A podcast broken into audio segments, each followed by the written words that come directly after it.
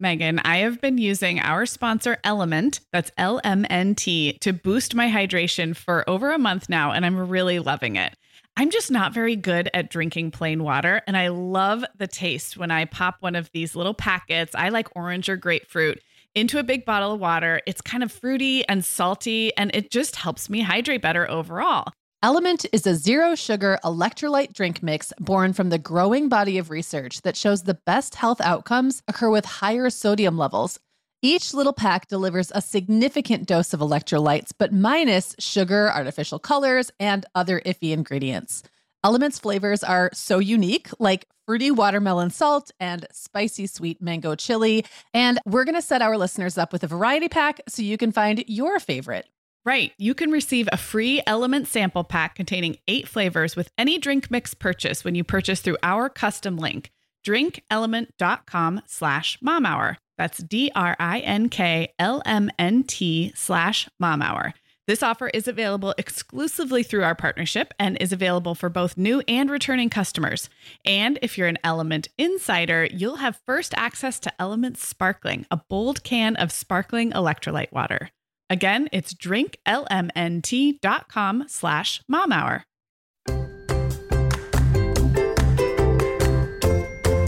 Hi, I'm Sarah. I'm a mom of three kids, ages two, five, and seven, and I live in Southern California. And I'm Megan. I am the mom of five kids, ages 6 through 17, and I live in Michigan. This is the Mom Hour, part of the Life Listened Network. Hey everyone, and welcome to the Mom Hour. I am Sarah Powers, and you are listening to a bonus interview episode. This is the seventh in our series of bonus interviews, and I'm really excited today to be joined by Erica Ladd. Erica is also a podcaster. She's the co host of the podcast The Girl Next Door. And if you're a regular listener of ours, number one, you are probably a regular listener of theirs. We have a lot of listeners in common. But you also heard her partner in crime, Kelsey, on one of our shows recently about working motherhood. So we're, we're in a close knit podcasting friendship with the girls next door. And Erica, I'm so happy to have you on the show.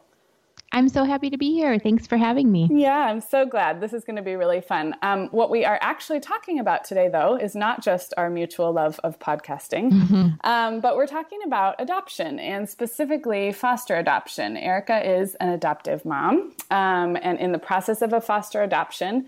And this is something that I don't personally know a lot about. And I think that it's always really beneficial for moms to understand other forms of family life and yes. things that we're not exposed to on a daily basis. Um, and I have been following your journey just through Instagram and the way we've known each other online for a few years. So I'm really excited to hear more. And I'm really, really excited for our listeners to just understand, you know, what what another mom in the neighborhood might be going through, who's going yeah. through um, any kind of an adoption process. But we're going to focus specifically on your story of um, foster adoption.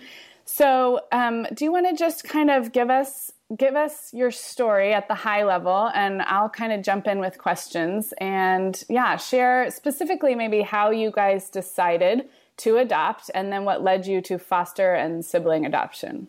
Sure. Okay. So we um, decided we wanted to start a family and had difficulty doing that the traditional way. Um, and were diagnosed with infertility with very, very low chances of ever getting pregnant on our own, um, and that IVF would be our only option, um, and that that was also pretty low chances. And we had already decided that that wasn't the route for us. Um, if there were maybe some less invasive things that we could try, we we might be open to it, but we just didn't feel strongly that that was what um, direction our family would take. And I had actually always been uh, very open to adoption. One of my best friends growing up was adopted um, and just kind of had this like seed planted throughout i feel like childhood and right. into adulthood of being really interested in adoption um, and so right away for me that was that was on my mind as a as a an acceptable um, way to start a family even right. even first choice um, i had always kind of said i would equally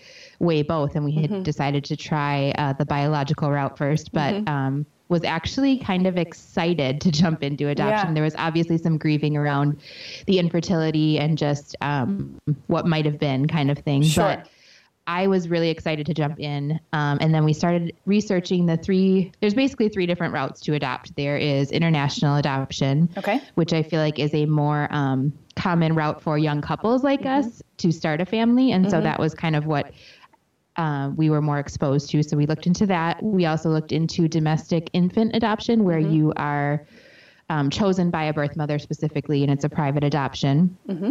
And then foster care adoption, which is the route we went. And I think people don't always realize that even within foster care adoption, you can um, be licensed to just adopt. So you're only interested in children who are already available for adoption, legally Okay. free.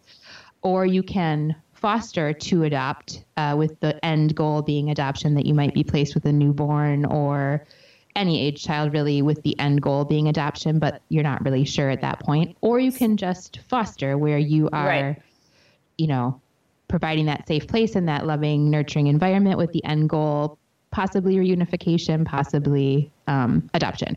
So we initially chose adopt only. We were Okay. only certified um, for adoption because we were starting our family this way. And actually um, for us having a newborn was never a huge priority. I actually used to have pregnancy nightmares and just i was not like i never had baby fever. I had family Right. fever. That's how i try to describe it. Um, so to me i just felt like I wasn't missing out on that baby experience. And we also knew we wanted siblings. Okay. Um, if this was the route we were going to go, siblings is one adoption then Mm-hmm. versus two. You're keeping that biological connection for them. Mm-hmm. Um, and we're both super close to our siblings. And so we just felt like very called to that sibling adoption. Right. And that's much easier to do with foster care adoption, obviously. I have a And- quick question. Sorry to jump No, in ahead. about the three kind of the three ways to adopt through foster care that you described. The 2nd Mm-hmm. way is that our families looking. Um, you you described it foster to adopt. Was that the 2nd Mm-hmm. way? And then is there a is there a chance going that route that the adoption, you know, that it's a goal, but it's sort of an unknown outcome? Is that kind of would, you, would that be correct? That's it. That's more the case where um, a lot of times people will decide that route or kind of be convinced for that route because you can often get a child much younger. Okay. Um, but so you might get a child placed with you as a newborn right out of the hospital, but the case plan has to play itself out. So okay. um, if you're the nice part is that they're with you for that long, but there's also a lot of unknowns because Mm-hmm. Sure. the birth parent obviously has to be given every opportunity and and their rights Uh-huh. um, to possibly reunify. So that's just a big a bigger unknown. Now Got the it. funny part about all of that, which I always say, is that that's all very fluid. Yeah. Um, we went into it initially adopt only. Um, our girls were legally free for adoption pending um, a birth parent appeal. Okay. That was actually won on a technicality. Okay. And so, long story short, we had to go back to square one, um, Okay. and we ended up getting foster licensed. Okay. Um, and we've now been a year and a half. They've been in foster care total. They were with a, uh, their grandmother before us, so they've been in foster care total um, over three years now. Okay. And how old are your So- girls? We should say that. I know, or I know roughly, but yeah. Oh, right. um, J is three, Okay. and V is four, almost five next month. Okay. Yeah, I think my Violet is right in between your two girls if Yeah, I've done the math. yeah. So, um, okay. And so they have been in foster care for over three years and they've been with you guys how long right now? Uh, a year and a half. Okay. And we're in Yeah. fall of 2016. So Yeah, so just we, for, they came with us. Yeah, they came home with us uh, full time in March of last year, so March of 2015. and they were about 18 months and three ish. Is that how? yeah, about 20 months and three and a half. Yeah. Okay. Okay. Okay. Yeah, that kind of just helps paint the picture, I think, Yeah, for yeah. for our listeners. So yeah, so just continue. I kind of jumped in because No, that's I think fine. if you're not just- in this, it is sometimes we don't even know the questions to ask, and I think it's so helpful to understand. Totally. So Yeah. So it is very different. We had kind of, um, I like to say there's like a ballpark of potential possibilities in foster care adoption, and we're kind of like a home run across the street. Like we're not, we kind of scare people with our Okay. story because it's it's just not the typical route. We ended up being foster and very unsure and with a with a complicated um, court case, but our case is like the one percent. Do you know what I mean? So we've ended up being a little more unsure than we started off with, which has been rough. But yeah, I, I think if you go in with the foster mentality Mm-hmm. of like we're just going to see what happens and um, you know, we're going to be there for them regardless and just be all in, that's different than when you're when the chain is kind of jerked and yes. you're like, oh, we're back to square one. So that's wow. something a little different about our story that um, maybe isn't necessarily the case with foster care to adopt or even right. just a traditional adoption. So.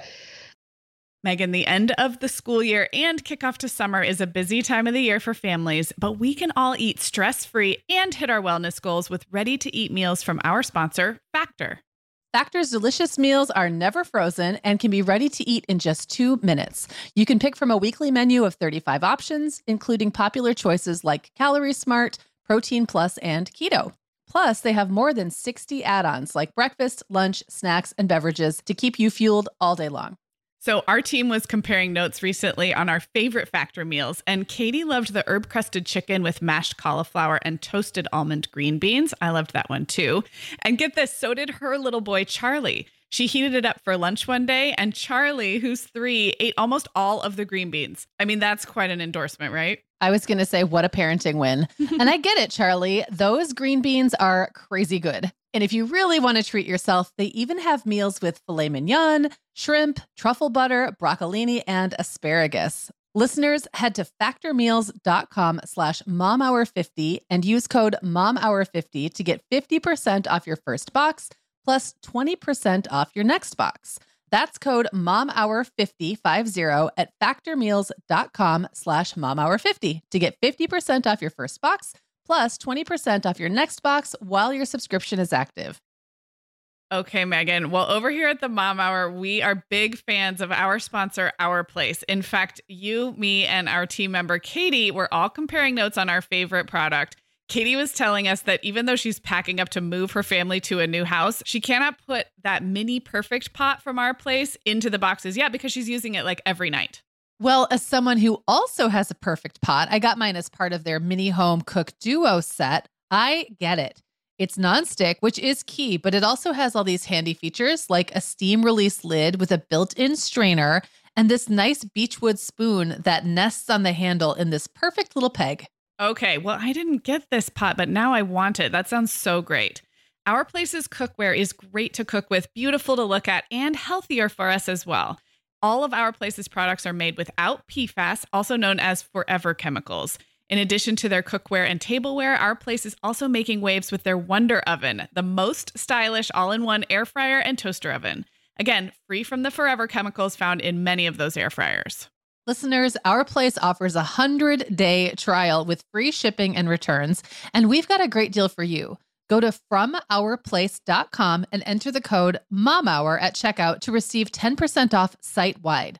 That's from our place.com code MOMHOUR. Um, but yeah, part of it for us too, like Arizona especially, um, has just a huge issue with kids waiting for permanency. There's like over 18,000 kids in care just in our state alone, and that's just that just broke our hearts. Mm-hmm. We're you know, the type to adopt our dogs. We're the type, you know, so it just like really spoke to a soft place in us mm-hmm. that that was the route, the route for us. Wow. And what was it, what was the waiting period like? So, um, from the time that you were, had paperwork going and you were, um, and I may be even using the wrong vocabulary, but approved and knowing that this was going to happen at some point. Mm-hmm. I mean, we're mm-hmm. talking months probably until you get a phone call, right? I think this is about when I started really paying close attention on Instagram and the other ways that I follow you to your story. Yeah. Can you talk about that waiting period? Yeah. Well, we went to um, our initial, we decided on foster care adoption and went to an initial orientation um, that was actually put on by a couple different licensing agencies within our state that you know all have the same requirements. So we went to that in november of 2014 so i like mm-hmm. to say mm-hmm. that's kind of the beginning of our process. And we adopt oh we um, announced to our families that we were adopting. It's like hey we're pregnant. Yeah, yeah. just kidding. We're going yeah. through this big paper pregnancy. Right. Um, so we did that in november of 2014 we started all the paperwork and everything in february after the holidays of last year or wait the year before yeah. Yeah. Let me get this mm-hmm. straight. Yeah. So that was 2014. Right. Um, so November of 2013 is actually when we okay. started, okay. started the process. Okay. But part of that was just like we wanted to wait till after the holidays to start everything. So that wouldn't have to be that right. long. So February of 2014, uh, we right. started the paperwork process um, and then took classes that summer. There was 13 weeks of classes required for licensing. And they kind of, we found an amazing agency. That's step one. You find that agency and they really Okay. walk you through the rest. Okay. Um, and I, and really in any kind of adoption, that's the case. You have to be licensed. And so you work with your agency and if it's a good one, they really hold your hand through the whole process. They tell you when everything is due and it's, you know, you just take it one step at a time. That part was actually not as bad as I thought it was going to be. Okay. And I would, I would say that to people that are intimidated by the process that you don't have to do it all at once. It's Okay. it's one thing at a time and they walk you through and it's that part's not as bad as you might think. Okay. Um, so then we were done with our classes early fall of 2014 Right. and we um, did our initial or our final home inspection our final home study was all prepared like along this whole way your licensing agency is working up a home study on you Okay. um, and that is uh, i guess the word is invasive i mean you're talking about everything Yeah. but it's also um, we found it to be kind of therapeutic to talk Uh-huh. through everything talk through how we got to this point and our family histories and all of that and really it's not to like disqualify you from anything Right. it's to find the best match Yeah. you know their their whole job is to find kids that um, really fit your family given the nature of how you're coming together in the first Right. place so right. that was actually kind of cool um, in hindsight. And then we were certified to adopt in December, early December. Okay. And we got the phone call about our girls in February of 2015, um, which is a phone call from our licensing agency saying, We have these two girls. This is the situation that I know so far. Are you interested in pursuing placement? And then that goes to a what they call a red file meeting where you and any other families that are that have been pulled as potential placements all meet with your uh, licensing representative and the state that because the kids are technically in state care at that point so Okay. they have a their DC, you know department of child safety worker is their guardian technically and they're the ones making that final decision so they have a meeting without you there thank goodness because it's got to be super emotional um, where you're you, you're kind of represented and they Uh-huh. show you know why they think that you would be a good placement and and if you have a good worker and they think that it would not be a good placement Uh-huh. they say so Okay. you know they're trying to find something mutually beneficial um, and then we were chosen from there and so our caseworker gives us a call and says you were chosen Oh my gosh. which is crazy in that like two months between your fi- well and probably longer but especially in the final few months of waiting. You had Mm-hmm. identified that you'd wanted siblings. And did you have an age range? Yes we said uh, zero to six. Okay. Mm-hmm. so that's kind of what i remember listening to you i think on the podcast and kind of following along and uh, you know having this knowing that a phone call could and probably would come Yeah. soon but not knowing the ages of and it was i think yeah over the holidays and you know wanting to nest in the way that we Mm-hmm. Nest to prepare to grow a family Yes. and then having no idea of gender age you know a one year old has so many different needs than a five year old and Yes. so that just must have been i mean kind was it kind of exciting or was it just plain stressful Yeah, it was super exciting. I think part of it is I have the hindsight of knowing how stressful it got after we had them, so that Uh-huh. part seems fun and relaxing to me. Um, but it was fun. You know, I would find like stuff on clearance for any range and buy them in all the sizes and Yeah. knowing that like even if they were little they could wear the bigger ones later on or I could donate them to friends or Yeah. whatever. Um, so I just had like little cargo pants in every size and little leggings in every size and just so that I had like I had a pair of pajamas and an outfit Yep. for every age in that range. And it just made me feel good to have something for them right away. And I set up a room, um, you know, fairly neutral, knowing that like the bed would be like the variable that could be switched out for a crib Right. or whatever if we needed. Um, and then, and we were actually, because they were in a stable placement at the time, um, we had like, two weeks to get to know them. yeah that, that was going to be them my next question is like once you knew you were chosen i mean how Yeah. quickly are you filling sippy cups like we're talking Yeah.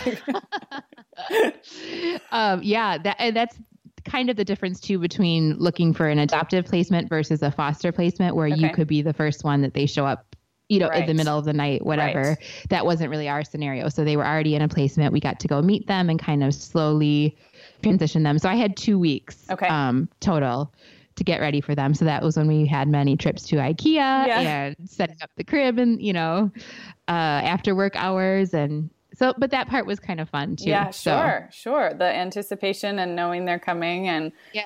Yeah. Oh my goodness, it's really this is a very cool story. Um, well, let's let's kind of move into your transition to motherhood. I know there's a lot of uncertainty and there's still a lot of details we probably could discuss about your circumstances about um, the adoption and also just you know foster care adoption in general but i kind of want to shift for a minute and kind of like dig deep into what this was like to go from not having children to being a family of four having yeah. two toddlers or a toddler and a preschooler in the house and kind of your own um, transition to motherhood because that is like wham bam. Um, yeah. I'm going to go out on a limb and assume it was hard because yeah. I think adjusting to motherhood, anyone listening to this who doesn't think adjusting to motherhood by any circumstances is hard has right. probably found the wrong podcast. Right. Um, but now, you know, having having had them in your home for a year and a half when you look back on that time, mm-hmm. is there anything that kind of in hindsight that you want to talk about when it comes to that sudden transition? Yeah. Um, I think the hard part is that you are starting parenthood with very aware and traumatized children. Yeah. Um, and normally you have this newborn who you right. need to keep alive. Right. And who obviously like your moods do affect them in a certain way and whatever, but they don't notice if you're crying through right. breastfeeding. Right. They don't, you know what I mean? Like, and you um, are. Yeah. and so I think all of those new parenthood pains are yeah. just magnified because now you have hurting children who even if they've had the best their grandmother is wonderful and mm-hmm. now they're removed from her and they have their own grief and their own um you know feelings around that and like adjusting to you and mine were terrified of our dogs who were our babies and mm-hmm. it was mm-hmm. just like it was like parenting in crisis mode yeah and then with very aware children and yeah. actually we were i feel so blessed and fortunate that our girls had from the very beginning were very willing to attach to us. We're uh-huh. very um, accepting of our love. Like their grandmother was amazing in that transition and just like uh, validating us as their parents mm-hmm. and, and showing them that it was safe and okay and very happy that they were placed with us. And so that could have even been way different. And even sure. Even with that was so hard still. And just not knowing them yet, not knowing, you know, what they like, what they don't like, mm-hmm. what comforts them. Um,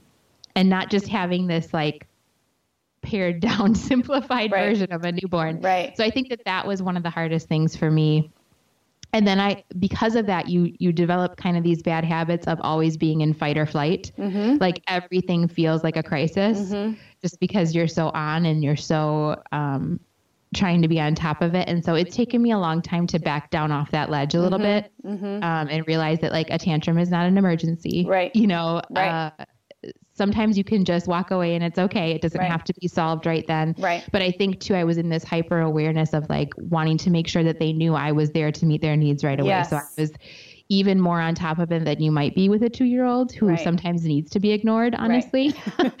so that was a very difficult balance. Um, two is a very tough age to start parenting. Yeah.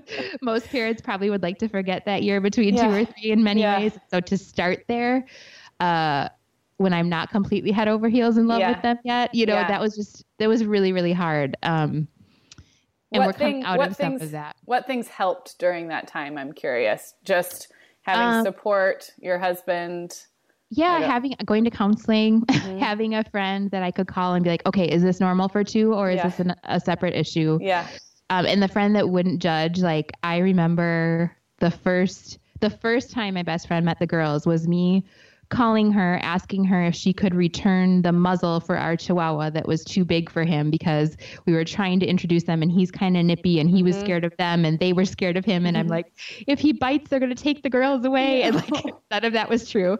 But I was freaking out.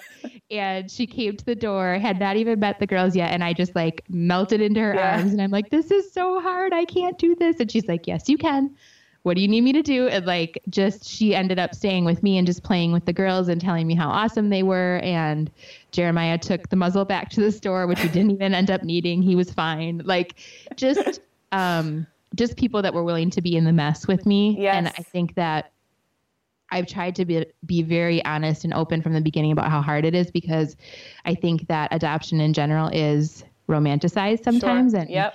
and made into a fairy tale with you know as once they're home everything's good and it's like no once they're home they're, you know it gets Yeah. real Yeah. so um and it is a fairy tale it's a beautiful story Yeah. in so many ways but it's a really hard yeah, and there's So- that kind of dynamic where if you zoom out or if you have the benefit of hindsight, there's so much beauty and poignancy to the story, but you still have to get up every day and Yeah. parent toddlers, which is Yeah. like it's not like you can separate the two. So like the beautiful story Okay. that's being written is in the middle of really really hard stuff. Yeah. So Yeah. I think that honesty is um, so important um, Yeah. for for all of us. Was there a point um, where you did just kind of feel like you maybe could were through the most intense, you know, a, a number of months in or something where it started to feel like okay, we've got, you know that you weren't Yeah. in that sort of survival mode.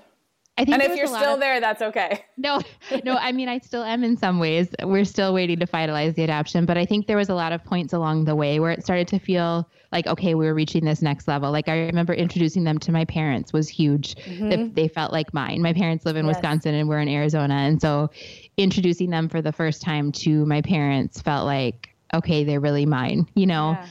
um, some of these times where I could just like step outside of it for a minute.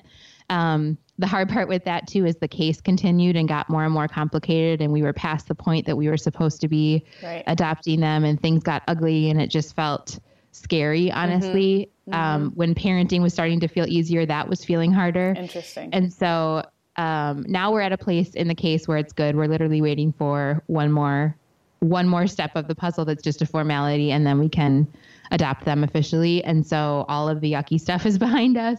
So now I'm feeling really this fall for the first time like, and I, I've been writing about it on my blog. Like I'm able to actually even let myself believe that this Yes. is actually happening. yeah. Um, so I think that that was hard where that might not have been the case if, Right. if the case wasn't so complicated in Right. the background. Um, and Yeah. just, yeah, hearing like traumatizing news about that, something that sets us back months and months. And then, like you said, having to go fill a sippy cup Mm-hmm. Yeah. with like tears, you know, and, Yeah.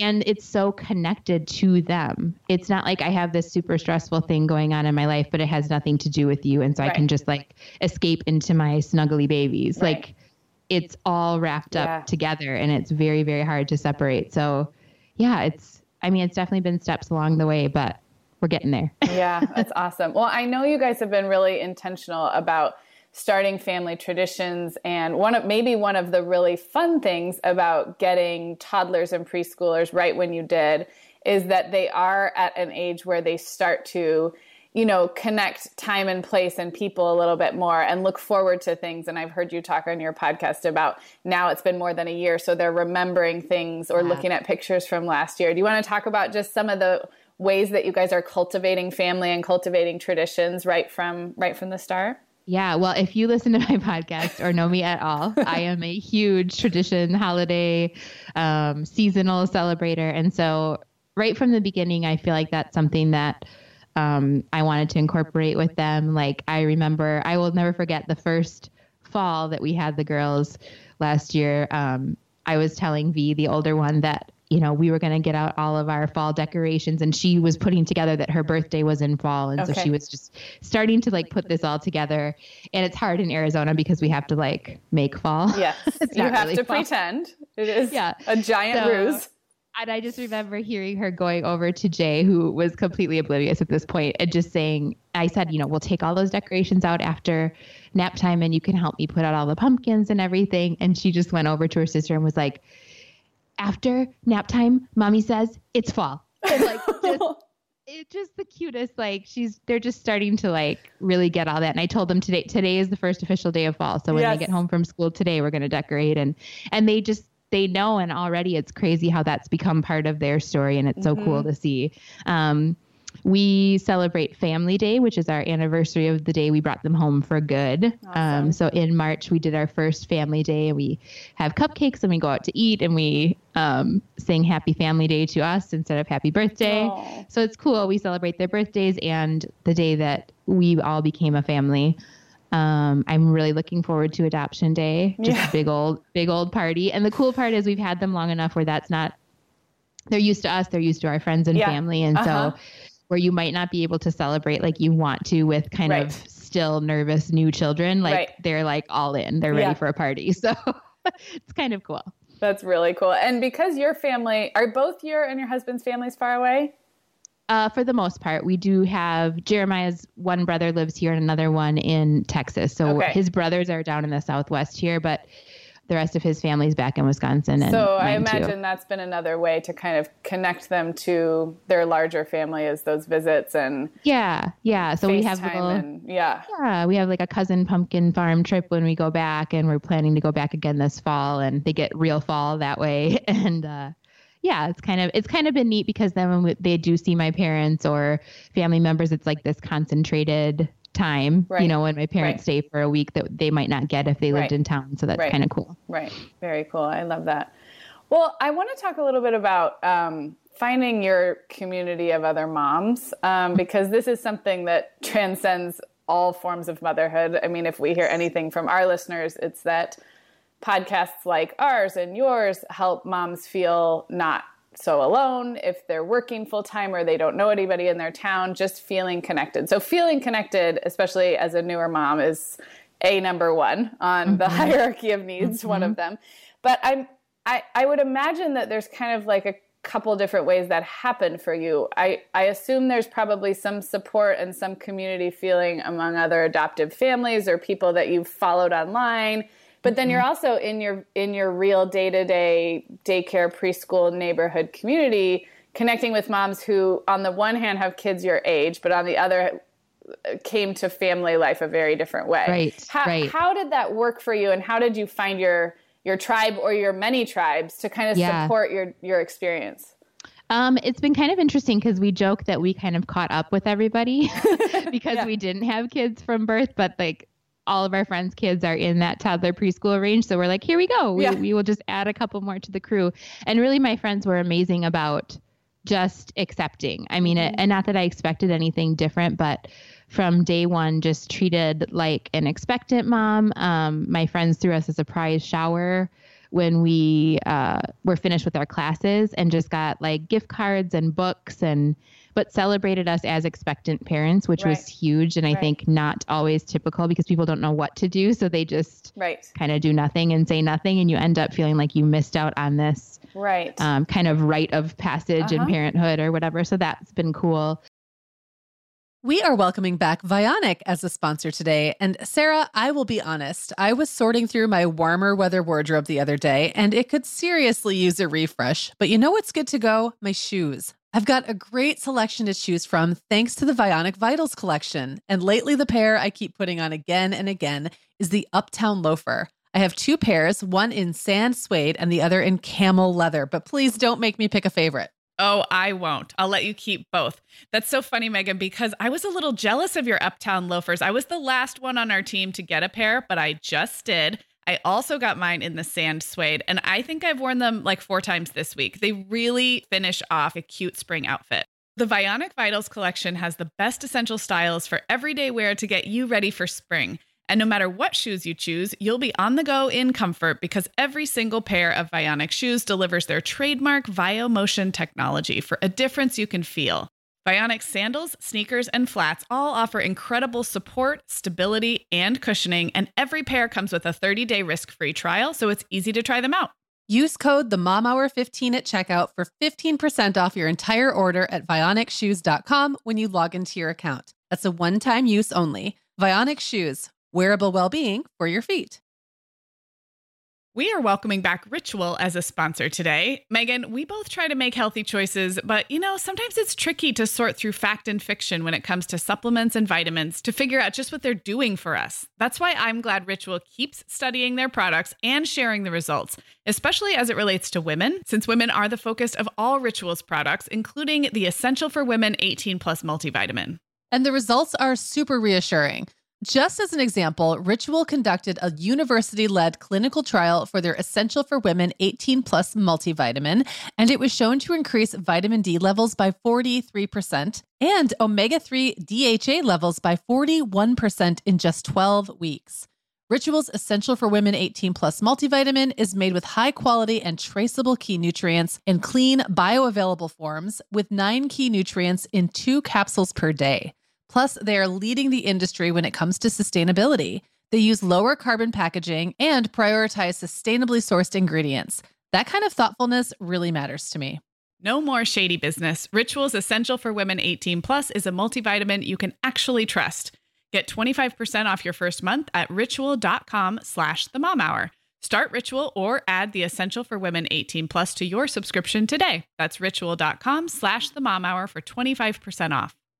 Um, in those two weeks that I was talking about when um, I found out about them, but we hadn't brought them home yet, but we knew who they were and that they were girls at this age. I had really great friends that I used to teach with just show up at my house with like literally a kitchen table full of girl toys and Aww. clothes and little swimsuits and just just so excited for these two girls and it's mm-hmm. just and to finally know who they were because the range was so wide open so that kind of stuff um, was just huge for me and just helped me to then step into motherhood with the alongside of these friends and mm-hmm. feel like I belonged there because mm-hmm. uh, it is hard I think sometimes um, in early childhood especially if all the moms are in the thick of that we're talking about breastfeeding and right. we're talking about birth right. stories and birth yeah. horror stories and so even being a mom I still don't have that connection a lot right. um, in conversations and so uh, just just finding ways to include me in that right. like larger mom narrative has right. been huge.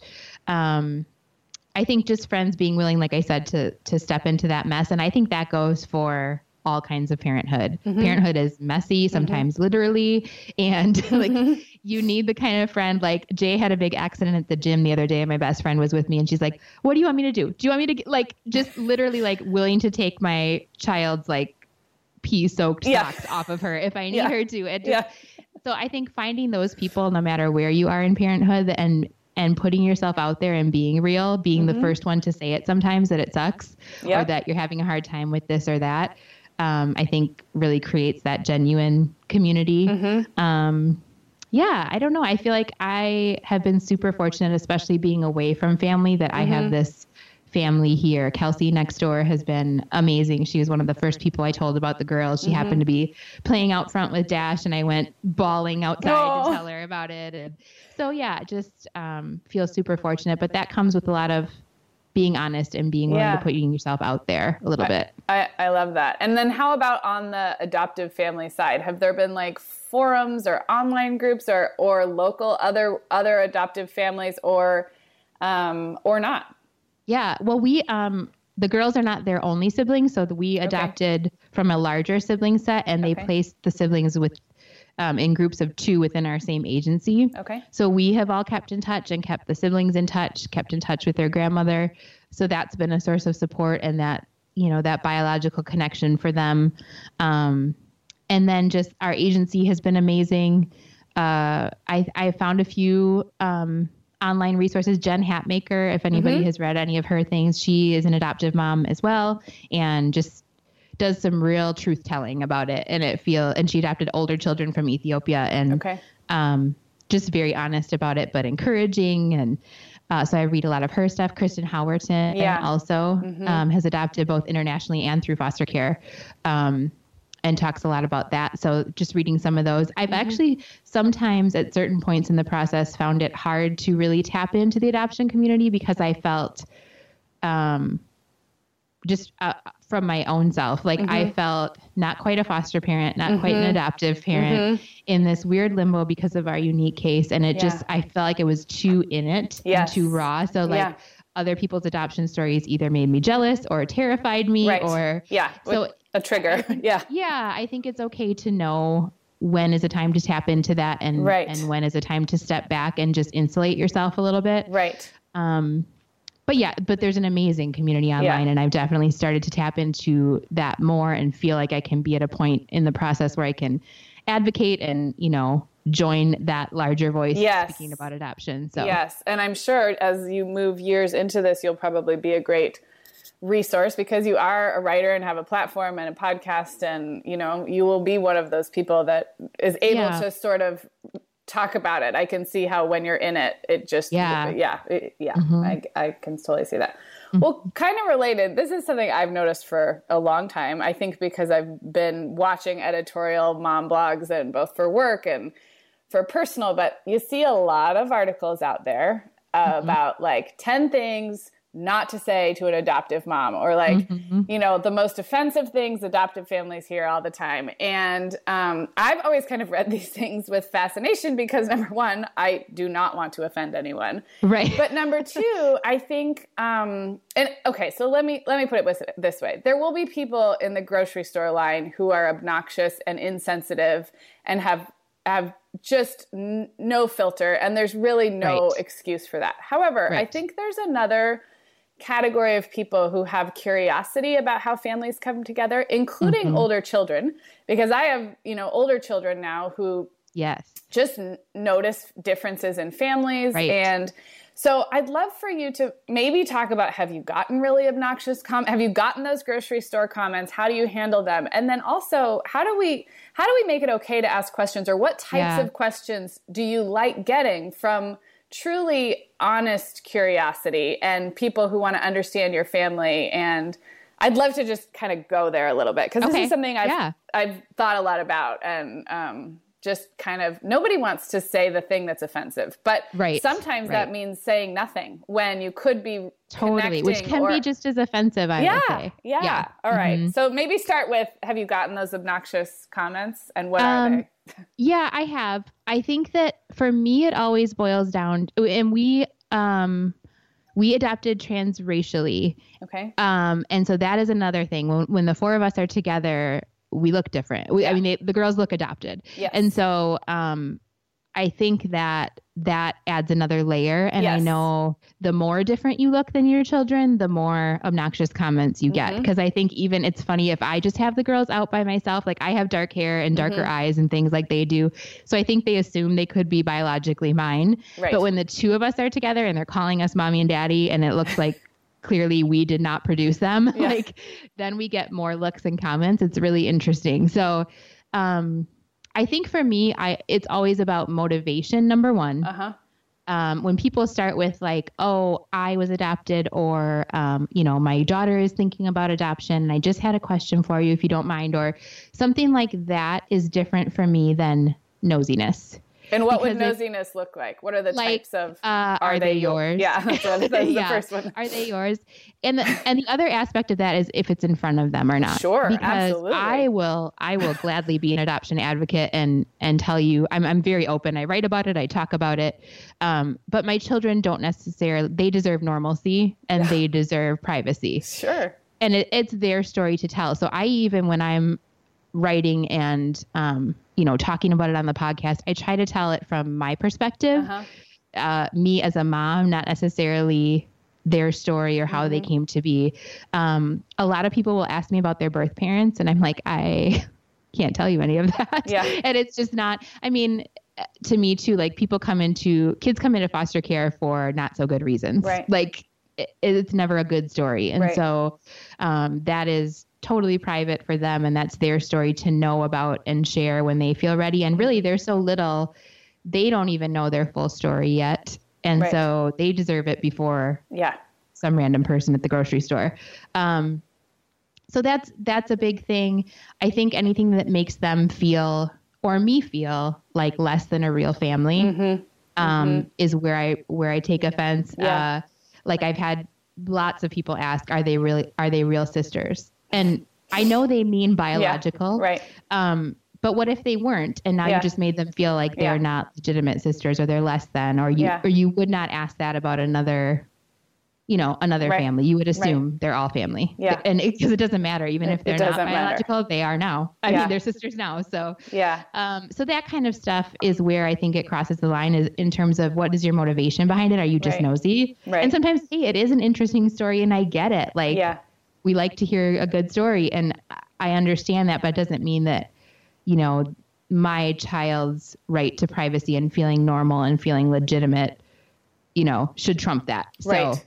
that's kind of where the line is for me. And I think to keep in mind too, as a new mom, everything feels personal Mm-hmm. and raw and like exposed. Like, and and in adoption, there's that extra layer of like. I already feel like I have to kind of prove it that I'm Yeah. their mom Yeah. um, sometimes with them. Mm-hmm, and mm-hmm. so for a random stranger to ask you something in mm-hmm. the grocery store that just hits that nerve, I think is why you see some of like the really snarky, you Right. know, Right. articles and whatever about it. And I, saw like a funny one um, as a YouTube, like if you wouldn't say ask it about a boob job, don't Yeah. ask it about an adoption. Oh, I like that. We, can we Like- link to that? That's yeah, like I will definitely. I'll send you the link. It's like how much does it cost? Yeah. Like you don't ask that in front of children. You don't ask that about a boob job. Like you just don't. So, or are those real? You, I mean, yeah. you just don't. So, um, yeah, I try to approach it with a little bit of a sense of humor, but I've definitely it's definitely gotten easier to get a look or a question the more Right. comfortable I am as their mom. Right. Um, but yeah, it's hard at first. Oh my gosh. Yeah, that's really funny. Um, well, I want to move actually into talking about a couple of other things, but before we do, let's make sure that if if there were moms out there who are wanting to know, or if moms had friends going through this, are there um, resources or even a first step? Like, let's say someone's listening to this and wants to know more um, specifically about adoption through foster care, since that's your unique story. Where would you? Where would? What would you have them do first, or where would you send them? And we'll include all this in the show notes. Um, I think that I, what we started out with, we read a book. Oh, this one I didn't write down, so I'll make okay. sure to get you the exact title. Yeah. But it's like ten questions to ask yourself before you adopt. Okay. Um, and it just helps you think about some things, be talking about some things with your partner that, Mm-hmm. uh, I don't know that you kind of need to know going in your Okay. motivations and why you want to adopt, and then from there, you it helps you to decide which route of adoption is right for you. Um, I would say too, if you're coming to adoption out of infertility, uh, I kind of made light of that, but there are definitely things that have come up even in this process and even after we've had our girls that like trigger those those old hurts from the grief of infertility because that is a loss. It's Yeah. it's a loss of something that won't be. And so I think that um, making sure you've processed that uh, you know, to the best that you can because it still will come up and, Yeah. and not just saying, oh, I'm ready for the next thing. Right. Um, I would say that. And then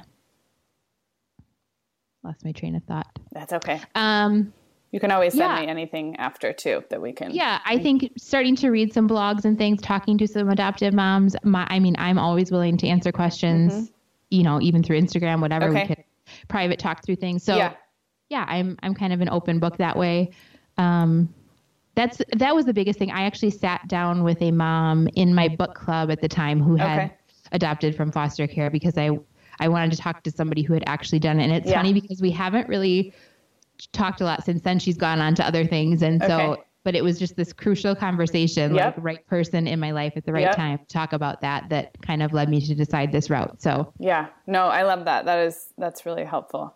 Um, well, one thing I want to not leave before mentioning is that you were on Megan's podcast, The Home Hour, before we had the Mom Hour. So probably two years ago. Do you think? I didn't look up when that was because it was probably back to school time two Yep. years ago. Um, and the reason you were is that you are, are a teacher. I never like to say we're a teacher. You are a teacher, not in a I classroom. certified, keeping Yeah. it up. Yeah. yes, you are a teacher currently not in charge of your own classroom.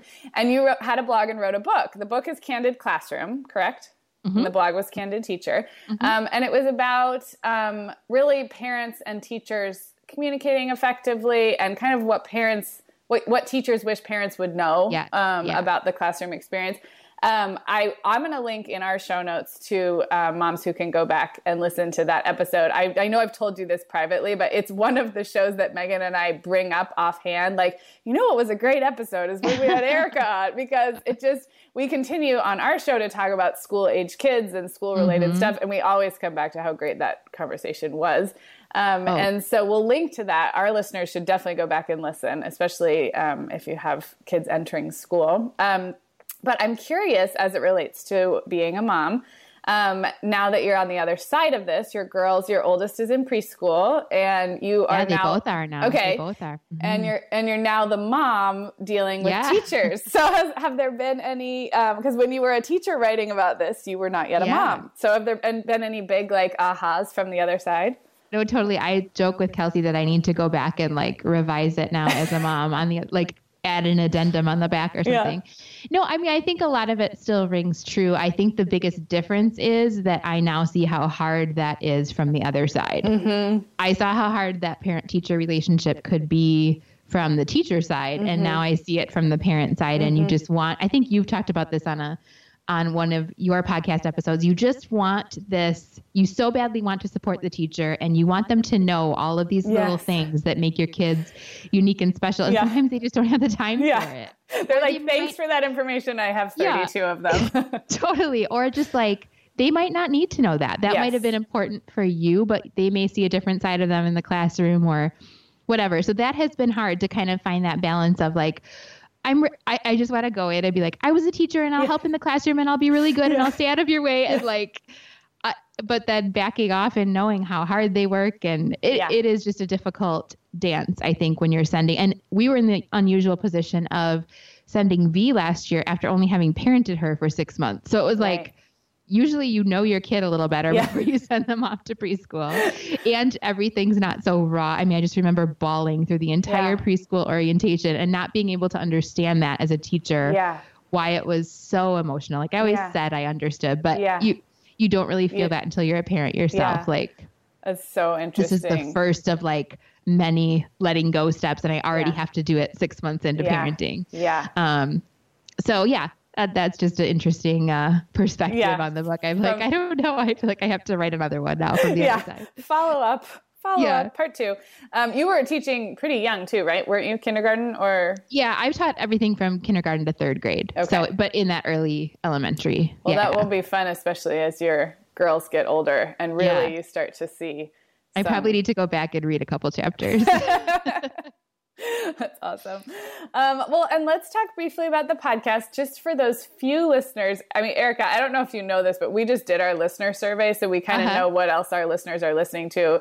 And I think there's a lot of mutual. Our if we got our, our listening audiences together, we have a lot of mutual listeners. But in case not, in case you're a listener of the Mom Hour and do not already listen to the Girl Next Door podcast, um, it's been one of my favorites for a long time. I found you guys. So, okay, we should talk about this because I feel like yeah. you and I connected after my fall weather rant yes, that went viral. Yes. That's what that was somehow It all comes down to fall in my world. Everything comes down to fall. So, if you're if you haven't heard me talk about this, I wrote this very snarky blog post that went as viral as anything I've ever written has ever gone. Awesome.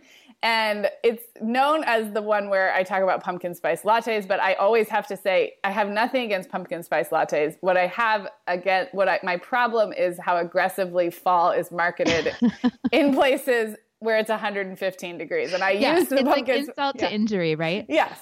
So I actually enjoy an occasional. Pump- I still get people sending me stuff because they think I hate pumpkin spice lattes. I'm like, no, no, I just hate 115 degrees in October and ha- yes. being told that I'm supposed to be wearing Uggs and drinking a pumpkin spice latte. No, That's- totally. Because it's like, all right, I'm already trying to stay in a positive mindset yeah. that it's way hot here and yeah. it doesn't feel like fall, and you rubbing it in is not helping. Yeah, exactly. Nothing against the PSL.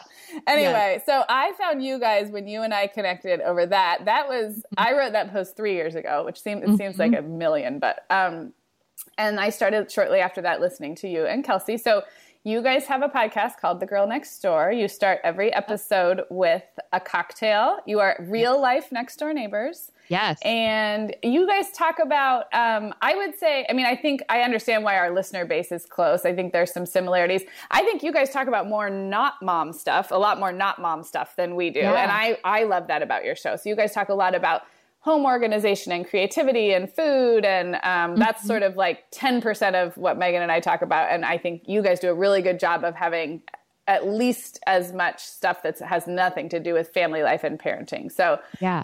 um, so i love listening to you guys. And if our listeners have not um, yeah. And is is the podcast still i mean you guys are still going strong. You've yes. been doing it longer than we have. Any anything coming up? I know you just um, had a little retreat. Any secrets yes, you want to share about what's next? We had a retreat with our other fellow podcasting friend Sarah Bagley. We just released a newsletter. Okay, there's some exciting stuff coming up. So if you sign up for our email newsletter, we'll link to um, that.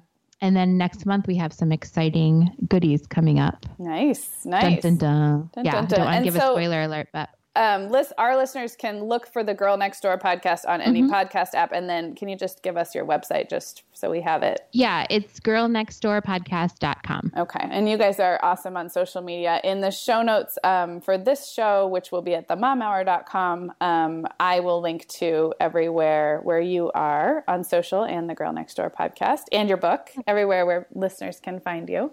Yeah. Um, and yeah, I think that is it before we wrap up. But I really appreciate you being on the show and sharing well, your story. You.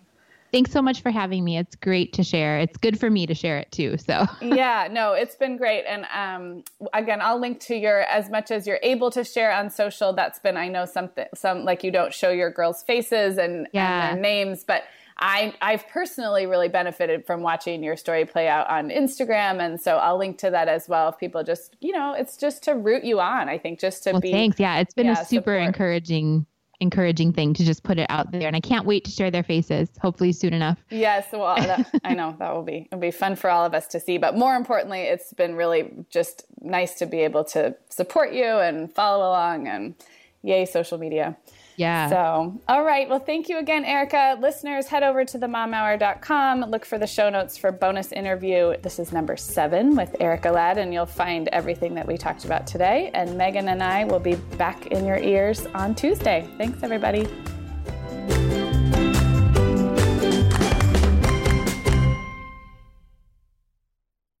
The Mom Hour is supported by partners like Erika. Erika is the social media health app for teens that gives them the tools to unplug when they need to for improved health, study focus, sleep, and daily balance.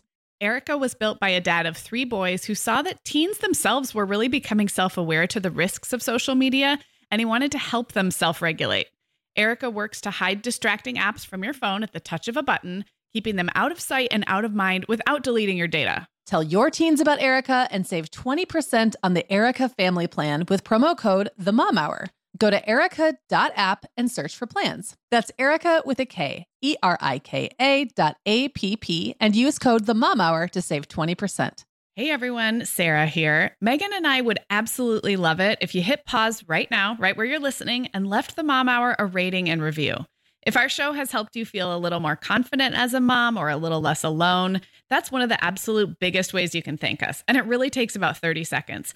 If you're listening in Apple Podcasts, just navigate to the Mom Hours show listing. So, not the episode you're listening to right now, but the kind of landing area for our show as a whole, and then scroll down to leave a rating or review. Thank you so much.